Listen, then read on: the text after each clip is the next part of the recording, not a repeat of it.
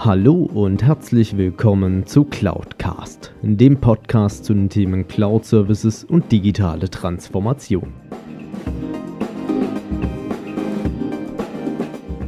Mein Name ist Alexander Derksen, ich bin I T-Kundenberater für Cloud- und Managed Service Lösungen.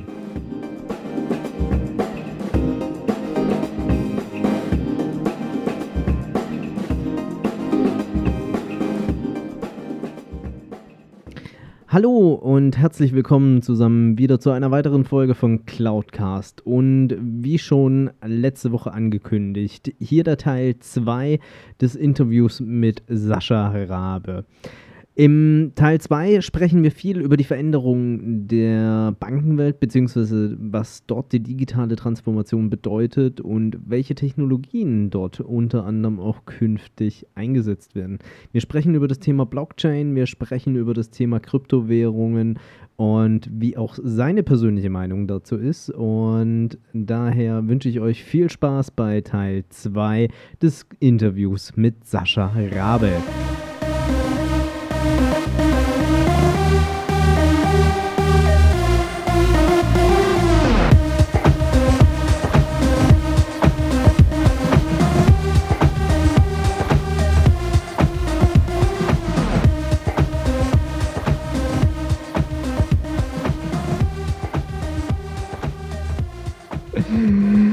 Sehr schön. Jetzt hast du ja eine Historie im Bankenumfeld und ähm, hast ja schon zu Anfang gesagt, früher hast du das Geld der Banken vermehrt, heute vermehrst du das Geld deiner Kunden. Ähm, was sind denn da so deine Beobachtungen in puncto Digitalisierung? Also ähm, wenn man so mal ein bisschen durch die Medien durchgeht, äh, es gibt so ein paar gehypte Themen, das Thema Blockchain als Technologie oder dann natürlich auch das Thema Kryptowährung. Ähm, Wie stehst du denn da dazu, beziehungsweise wie siehst du das Ganze denn Stand heute vom Markt und von der Entwicklung? Also ich bin davon überzeugt, die Blockchain-Technologie wird eine Technologie, nicht nur im Bankenbereich oder im Finanzdienstleistungsbereich, sondern wird eine Technologie, die weithin angewendet wird, die das Leben ein bisschen vereinfacht, die äh, komplexe Algorithmen möglich macht. Insofern bin ich sicher, das wird eine Technologie werden, die in Zukunft in vielen Lebensbereichen Einsatz findet. Das Zweite, was du gefragt hast, ist das Thema Bitcoins.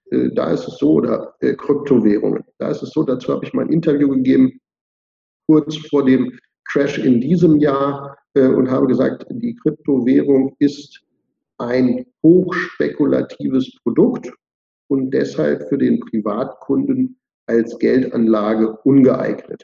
Das gilt im Übrigen auch für andere Produkte. Ich empfehle meinen Kunden niemals spekulative Produkte, ob das Gold ist, ob das Silber ist, ob das Kryptowährungen sind, ob das exotische Wertpapiere sind, ob das Beteiligungen sind oder Zertifikate. Das Ganze ist keine Empfehlung von mir. Das empfehle ich meinen Kunden nicht. Warum ist die Kryptowährung aus meiner Sicht hochspekulativ? Zum einen ist es so, sie erwirtschaftet keinen eigenen Wert, wie beispielsweise ein, eine Geldanlage, die Zinsen erwirtschaftet. Wenn ich in Immobilien investiere, dann bekomme ich Mieten.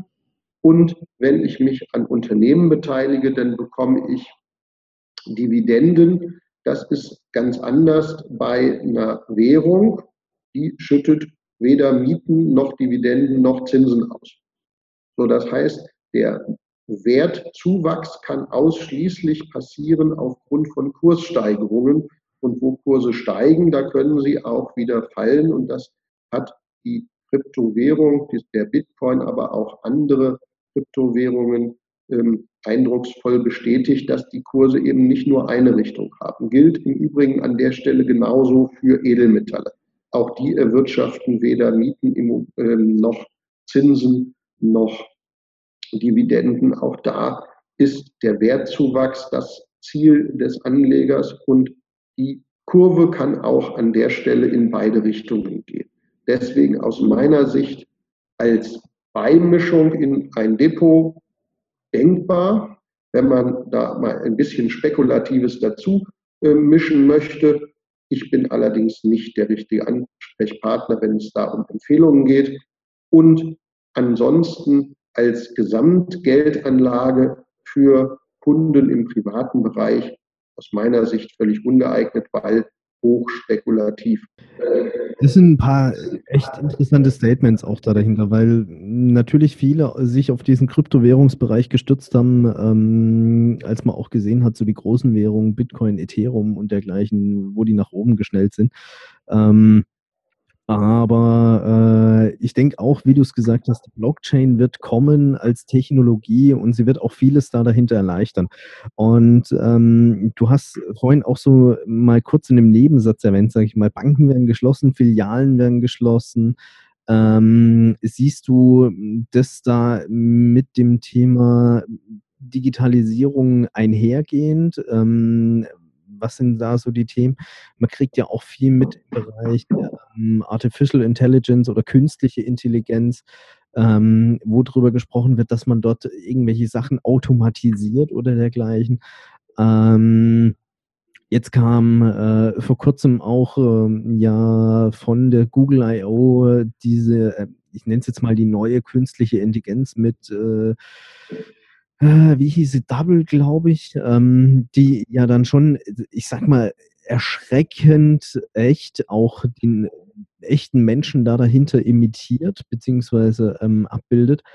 Ähm, Wie siehst du da ein Stück weit die Entwicklung? Ist es eher eine unterstützende Technologie auch wieder oder ähm, sind es da auch vielleicht auch gerade in eurem Branchenbereich, in äh, der Finanzdienstleistung, auch äh, vielleicht Punkte, die, ich sag mal, künftig Jobs kosten könnten, um so krass zu formulieren, ähm, von einzelnen Personen ähm, beziehungsweise einzelnen Berufsgruppen, die es Stand heute gibt?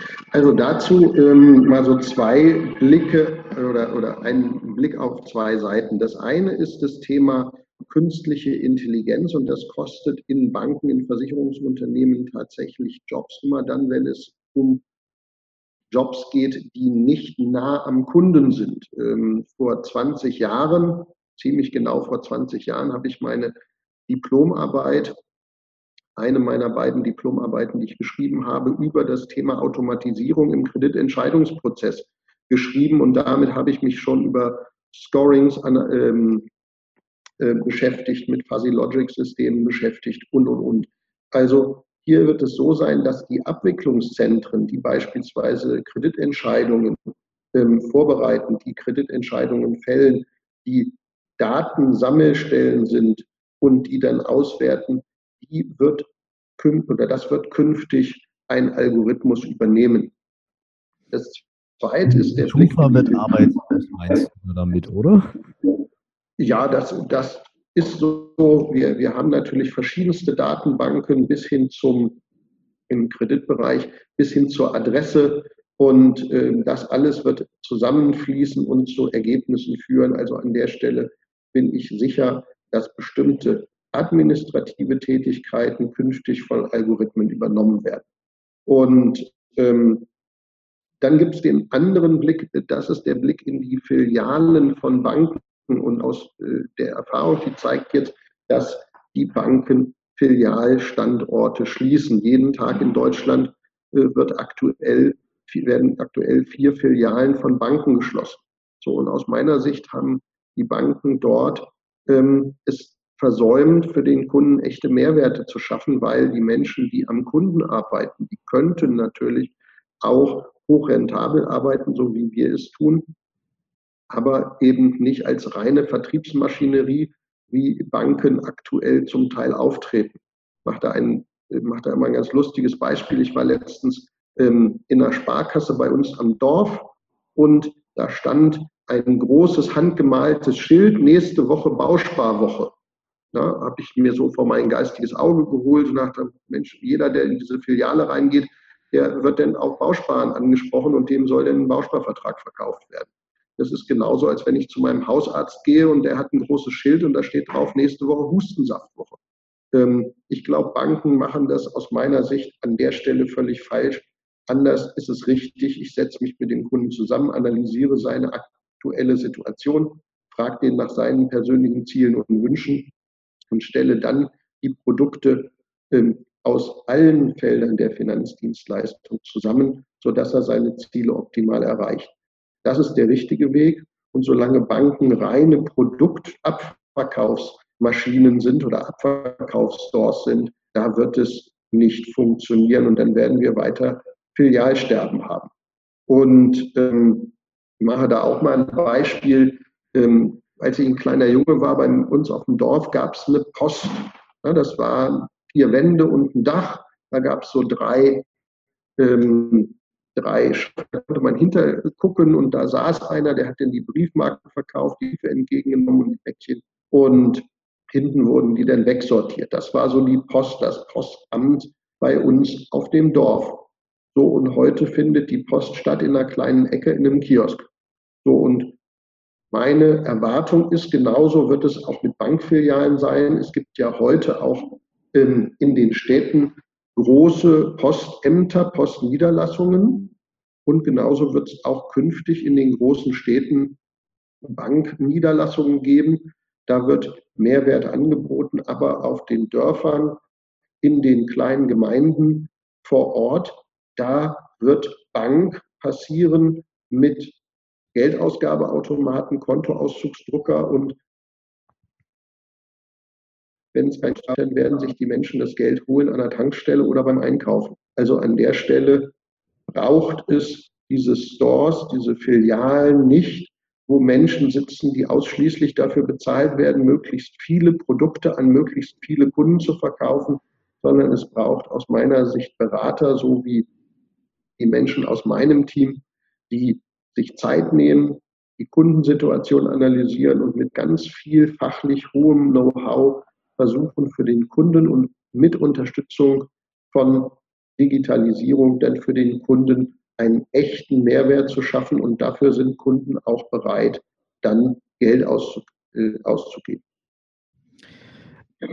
Sehr cool, aber das heißt, würdest du dann wahrscheinlich auch sagen, ähm, es ist so eine Mischung aus, äh, also ich sag mal, das ganze Sachbearbeitungsgeschäft fällt weg, ähm, mit äh, die äh, ältere Dame oder der ältere Herr, der noch seinen Überweisungsträger in die Bank reinbringt, ähm, das wird definitiv wegsterben.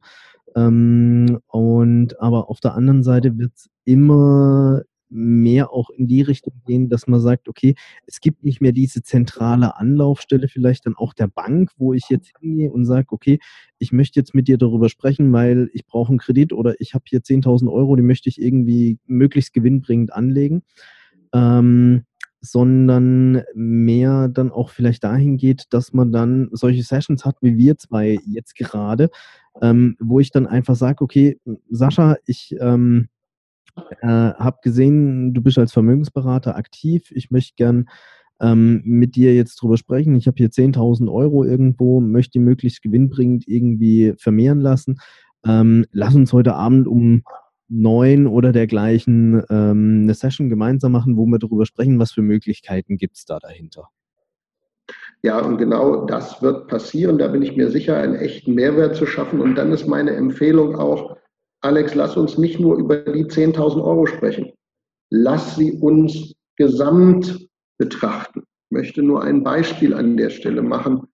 Ich habe letztens mit einer ganz jungen Kundin auch über das Thema Geldanlage gesprochen und die wollte auch einen möglichst guten Zins für ihre zehntausend Euro haben und den hat sie selbstverständlich auch bekommen. Aber bei der Analyse der Gesamtsituation haben wir erkannt, dass diese Kundin gar keine private Haftpflichtversicherung hat. Mhm.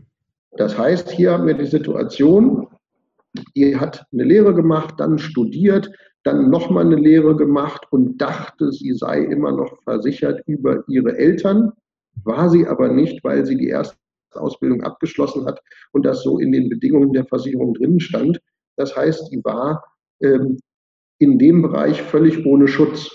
Wenn die jetzt jemanden einen Schaden verursacht hätte, möglicherweise auch unbeabsichtigt oder ganz sicherlich äh, unbeabsichtigt, ähm, dann wäre dieser Schaden sehr schnell in hohe, ähm, in, in hohe Euro- und Centbeträge gegangen. Ich sage mal, eine moderne Haftpflichtversicherung inklusive Absicherung von Personenschäden sollte zwischen fünfzehn und fünfzig Millionen betragen. Das sind äh, Werte, die angemessen sind, weil, wie gesagt, Personenschäden sind mittlerweile sehr, sehr teuer geworden. Und das hatte diese junge äh, Kunde nicht, ähm, einfach deshalb, weil sie sich in diesem Metier natürlich nicht auskennt, weil ihr Versicherungsvertreter sich nicht drum gekümmert hat. Und die war total happy, dass sie mich kennengelernt hat, weil ich konnte nicht nur für sie einen Top-Zins mit der Bank aushandeln, sondern ich konnte für einen sehr kleinen Beitrag, sehr kleine Prämie pro Monat, das ist nicht mal der Gegenwert eines äh, Latte Macchiato bei äh, Starbucks gewesen, konnte für sie dort eine private Haftpflichtversicherung ähm, abschließen und ein riesengroßes Risiko, nicht nur für sie persönlich, für ihr Einkommen, sondern natürlich auch für die zehntausend Euro, die sie bei mir anlegen wollte, dann minimieren. Deswegen ist meine Empfehlung, immer den Kunden ganzheitlich betrachten, alle Facetten anzuschauen. Und da bin ich auch ganz an der Stelle, das kriegt ein Algorithmus nicht hin. In einem Algorithmus würde man gucken, was ist das beste Angebot für die zehntausend Euro, aber die Frage, die ich gestellt habe, für die anderen Dinge, das schafft ein Algorithmus aktuell und auch in Zukunft wahrscheinlich nicht. Sehr schön. Ja, jetzt haben wir viel über die Thema Finanzdienstleistungsbranche auch gesprochen und ähm, du hast auch zu Eingang des Gesprächs erwähnt, das Thema Digitalisierung in der Mitarbeiterführung, beziehungsweise auch dort innerhalb der Kommunikation setzt du sehr intensiv ein, beziehungsweise nutzt da auch die Möglichkeiten. Was kann man sich denn da darunter vorstellen? Also du hast erwähnt, ähm, du sitzt zwar in Braunschweig, ähm, da ist sozusagen deine Homebase, aber äh, unterhältst noch Leute, die dann in München, Berlin und dergleichen sitzen. Ähm, wie gestaltet sich das so in deinem Arbeitsalltag auch ein Stück weit und ähm, wie kommt ihr da zusammen? Also da ist es so, ähm, wir treffen uns auf Events persönlich und haben gute Zeit miteinander.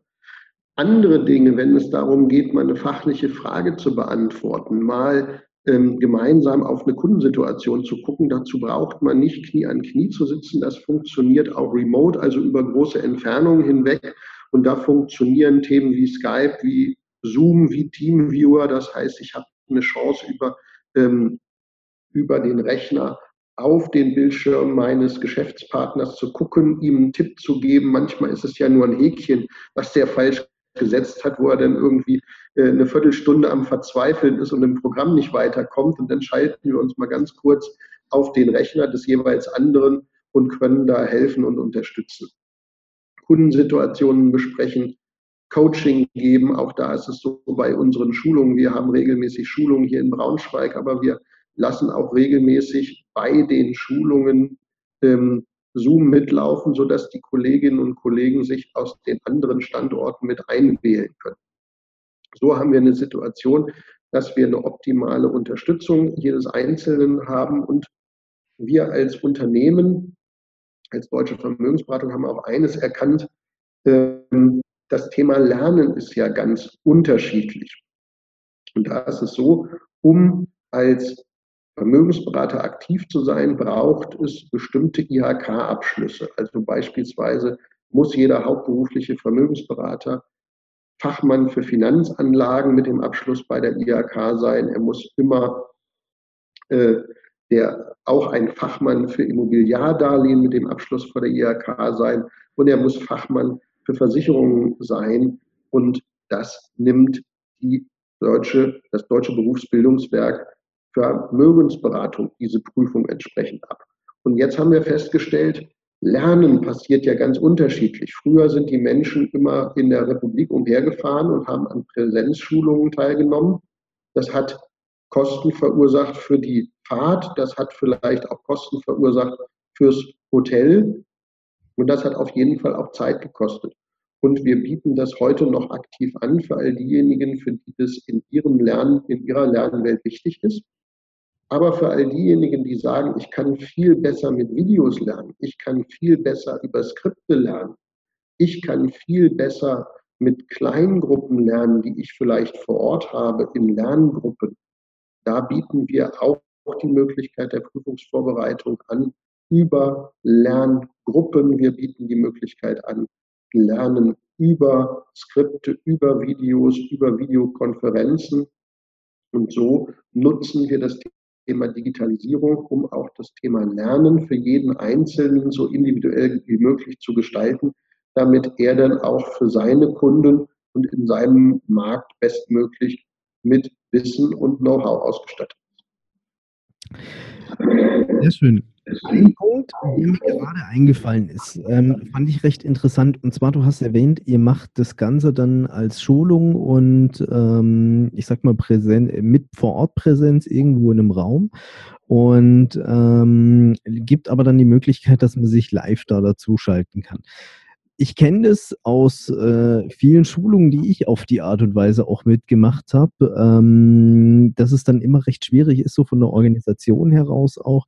Ähm, wer stellt jetzt wie eine Frage und dergleichen? Entweder sind die Teilnehmer vor Ort so eine eingeschweißte Community und haben dann die Möglichkeit, dort auch mit den Referenten zu interagieren und ähm, die Remote-Menschen sind dann etwas abgeschnitten oder auch umgekehrt, nur die Remote-Leute sprechen miteinander und ähm, der Rest ist abgeschnitten. Wie handhabt ihr denn das? Ähm, was sind da so eure Praxiserfahrungen auch da dahinter?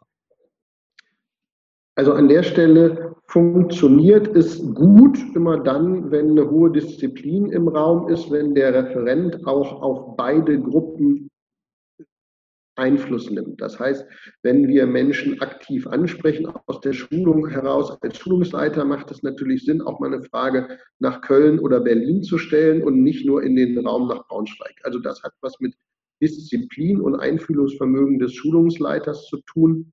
Es gab mal eine Situation, die hat nicht funktioniert, und zwar in Braunschweig hat eine liebe Kollegin mein Frühstück ausgegeben und während die Braunschweiger dann neben der Schulung sich das ein oder andere Brötchen einverleibt haben, haben die anderen zugeguckt aus den anderen Städten. Das war blöd, das würden wir jetzt so nicht wieder machen. Ähm, wenn wir gemeinsam frühstücken, dann machen wir das ohne. Ähm, ist aber eher eine Gefühlsgeschichte gewesen, als dass es ähm, wirklich gestört hätte. Aber du sagst dann, es ist dann auch extrem wichtig, dass dort in solchem Fall die Referenten äh, darauf geschult werden, dass die dann auch wissen, wie muss ich denn jetzt mit dieser Situation umgehen. Also ähm, ich sag mal, das ist wahrscheinlich auch so ähnlich wie ähm, der Umstieg von, ich sag mal, der physikalischen Papierberatung, Umstieg auf ein iPad, wie gehe ich damit um? Und da ähm, seid ihr aber dann auch hingegangen und habt euch das Wissen selber angeeignet, geteilt und ähm, vielleicht auch das ein oder andere externe Seminar wahrscheinlich dazu besucht, oder? Ja, auf jeden Fall. Die mal unterstützt, auch als Schulungsleiter. Das ist immer ganz wichtig an der Stelle. Und nicht nur aus unserer eigenen Branche, sondern eben auch der Blick in andere Branchen. Ich sag mal, es gibt durchaus Vertriebsunternehmen, die weltweit aufgestellt sind, die brauchen einfach diese Situation, dass sie remote führen, dass sie remote schulen und insofern nutzen wir natürlich das Know-how auch da und lernen von den Besten der jeweiligen Branche. Das ist mal ein Statement, wo ich auch sage, da können sich viele sicherlich auch noch eine Scheibe davon abschneiden, weil ähm, ich kenne es ja so bei den klassischen Mittelständlern, die äh, denken in ihrem eigenen Silo, aber ihr geht dann auch hin und sagt, okay, lasst uns hier gemeinsam wachsen, lasst uns auch den Erfahrungsaustausch nutzen und dann macht ihr dann auch eine Session, ich sag mal, bei ähm, einem Maschinenbauer, der ein internationales Vertriebsteam hat, um dort einfach mal zu hospitieren und zu schauen, wie funktioniert denn dort solche ähm, Produktlaunches oder äh, wie finden dort die Schulungsteilnahmen statt. Was ist da so eure Erfahrung? Wie wird es dann von der Gegenseite angenommen? Sehr, sehr gut. Also dieses Thema, dieses Konzept Lernen von den Besten, sowohl intern bei uns im Unternehmen als auch von anderen, aus anderen Unternehmen funktioniert extrem gut. Ich bin ganz häufig auf Veranstaltungen, wo Vertriebspartner ganz unterschiedlicher Branchen zusammenkommen. Ich bin auf Veranstaltungen, wo ähm, Führungskräfte und Recruiter zusammenkommen und so können wir alle voneinander lernen und profitieren. Und ich denke auch, dass ich an der einen oder anderen Stelle aus meiner Erfahrung, ich sage mal, es ist nicht ganz selbstverständlich, in Deutschland ein internationales Team mit elf Sprachen aufgebaut zu haben. Ich glaube, ich kann da auch das ein oder andere an positiven Impulsen geben. Und so ähm, schaffen wir uns gegenseitig Mehrwerte. Und unter anderem äh, haben wir beiden uns ja auch über eine solche Veranstaltung kennengelernt. Und ähm, deswegen ist mein Appell auch an jeden, der das hört und der Lust hat, ähm, hier die Digitalisierung zu nutzen, aber auch sich zu vernetzen. Geht raus, besucht Seminare, Kurse, wo Menschen sind, die in einem ähnlichen Bereich unterwegs sind, die ähnliche Themen haben und wo wir immer wieder auch voneinander lernen können. Sehr schön, sehr schön. So, dann ähm, bevor wir jetzt dann so langsam zum Schluss kommen, wir sind, glaube ich, jetzt schon knapp so eine halbe Stunde bis Stunde unterwegs von der Zeit her.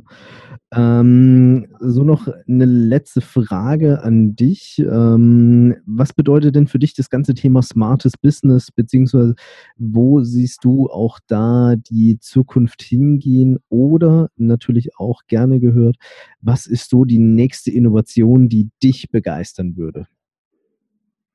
Du, ich glaube, dass ähm, die Innovationen äh, immer ein Stück weit weitergehen. Ich glaube zum Beispiel, dass das Thema zielgerechte Ansprache von Interessenten, von Kunden sehr, sehr spannend sein wird. Also da ist es so, ich arbeite natürlich auch in den sozialen Medien und ähm, für all diejenigen, die es hören, ihr findet mich auch immer in den sozialen Medien auf allen Äh, gängigen Plattformen und da ähm, Menschen, die Interesse haben, mich kennenzulernen, ganz gezielt anzusprechen, weil möglicherweise wissen die ja gar nicht, dass es mich gibt. Da helfen natürlich solche Podcasts wie diese hier, aber das über Algorithmen noch sehr viel zielgerichtet, sehr viel spezifischer zu steuern. Ich glaube, das wird die nächste Entwicklungs, wird der nächste Entwicklungsschritt sein. Und ähm, ich freue mich ein Stück weit darauf, weil wenn ich ganz zielgerichtet Werbung bekomme, wenn ich ganz zielgerichtet Impulse bekomme über Themen, die mich interessieren und ich kann dann dort ganz aktiv ähm, auch in den Kaufprozess einsteigen, dann finde ich das erstmal gut, spart mir eine Menge Arbeit und ich glaube, der ein oder andere sieht das ganz genauso und wird dann auch mit mir beispielsweise in Kontakt kommen, einfach deshalb, weil meine Dienstleistung perfekt für das Bedürfnis, das derjenige oder diejenige gerade hat, passt. Sehr schön. Wunderbare Worte zur Folge. Ähm, jetzt natürlich auch so die ganz spannende Frage, wenn man mehr über dich erfahren möchte, beziehungsweise auch natürlich mit dir in Kontakt treten möchte. Wie kann man das am einfachsten tun, beziehungsweise welche Möglichkeiten haben wir da dahinter? Also, wenn es ganz einfach sein soll, Sascha Rabe eingeben in Google, Rabe mit einem A, der, Eis, der Eiskunstläufer bin ich nicht, und ihr habt Zugang zu allem und jedem. Die ersten zwei Google-Seiten sind ganz sicher voll von mir, inklusive Fotos und Videos. Ansonsten sascha punkt rabe, Rabe mit einem A, at d v a g punkt d e als E-Mail-Adresse oder w w w punkt d v a g punkt d e slash sascha punkt rabe. Auch das ist eine Homepage, mit, über die ihr mit mir in Kontakt treten könnt. Ansonsten ist meine Handynummer überall hinterlegt. Das heißt, wer Lust hat, mich über WhatsApp anzuschreiben, natürlich auch. Wer Lust hat, mal die Timeline durchzuscrollen in meiner Facebook-Fanpage, die heißt Sascha Rabe, Ihr professioneller Vermögensberater, oder meine private Facebook-Seite Sascha Rabe. Der YouTube-Channel heißt auch Sascha Rabe. Also an der Stelle habt ihr alle Chancen, mit mir in Kontakt zu treten. Ich glaube, da bin ich ganz gut aufgestellt. Wer mal wissen will, wie meine Geschäftspartner und Mitarbeiter mich finden, darf selbstverständlich gern auf Kununu gucken. Da gibt es auch ein paar Bewertungen. Also insofern ähm, mein Geschäft und, und ich als Person bin im Netz sehr, sehr transparent unterwegs. Sehr cool, sehr cool. Also wird ähm, für alle, die jetzt nicht schnell genug mitschreiben konnten oder das vielleicht gerade unterwegs hören während der Autofahrt, das ist so mein Klassiker beim Podcast hören. Ähm, es ist nochmal unten in den Shownotes auch verlinkt, da kann man es dann einfach anklicken. Dort findet ihr den Link äh, zu Saschas Webseite äh, bei der D V A G, als auch seine E-Mail-Adresse, Facebook-Fanpage, ähm, vor allem auch den YouTube-Channel, sehr, sehr sehenswert. Ich muss gestehen, der ist viel zu sehr unterschätzt. Der hat viel zu wenige Abonnenten, da müssen mehr drauf. Und ähm, daher, es lohnt sich auf alle Fälle auch mit Sascha in Kontakt zu treten, weil er hat dort echt ein extrem krasses Know-how, ist aber ähm, trotzdem ein bisschen, ich würde jetzt sagen, atypisch für den klassischen Vermögensberater, ähm, weil er einfach so eine echt lockere Art an sich hat und aber auch mal die vielleicht nicht ganz so schönen Wahrheiten einfach auf den Punkt bringt und auch ausspricht. Und ähm, daher kann ich echt nur sagen, ähm, nutzt dort die Möglichkeiten, die ihr da dahinter habt, auch mit Sascha in Kontakt zu treten. Ist äh, immer eine Chance auf alle Fälle wert und ähm, es kommen spannende Geschichten dabei raus. Sehr schön. Sascha, an der Stelle von meiner Seite aus auch schon einmal vielen, vielen lieben Dank für dieses Interview und äh, Grüße auf alle Fälle auch nach Braunschweig und ansonsten den Zuhörern dieses Podcasts natürlich weiterhin viel Erfolg bei ihrer persönlichen Digitalis- Digitalisierung bzw. digitalen Transformation und damit bin ich dann auch raus. Viele Grüße, euer Alex Derksen. Hat mir Spaß gemacht, ganz herzlichen Dank und liebe Grüße an dich. Tolles Interview und ich freue mich, dass wir uns kennengelernt haben. Super, also bis dann, viel Spaß, bis nächste Woche, ciao! Wenn euch diese Folge gefallen hat, dann hinterlasst mir doch gerne eine Bewertung bzw. eine Rezension auf iTunes. Damit schafft ihr es, dass dieser Podcast noch mehr Leute erreicht und mehr in die Sichtbarkeit kommt. Ansonsten natürlich auch gerne teilen und äh, weiterempfehlen.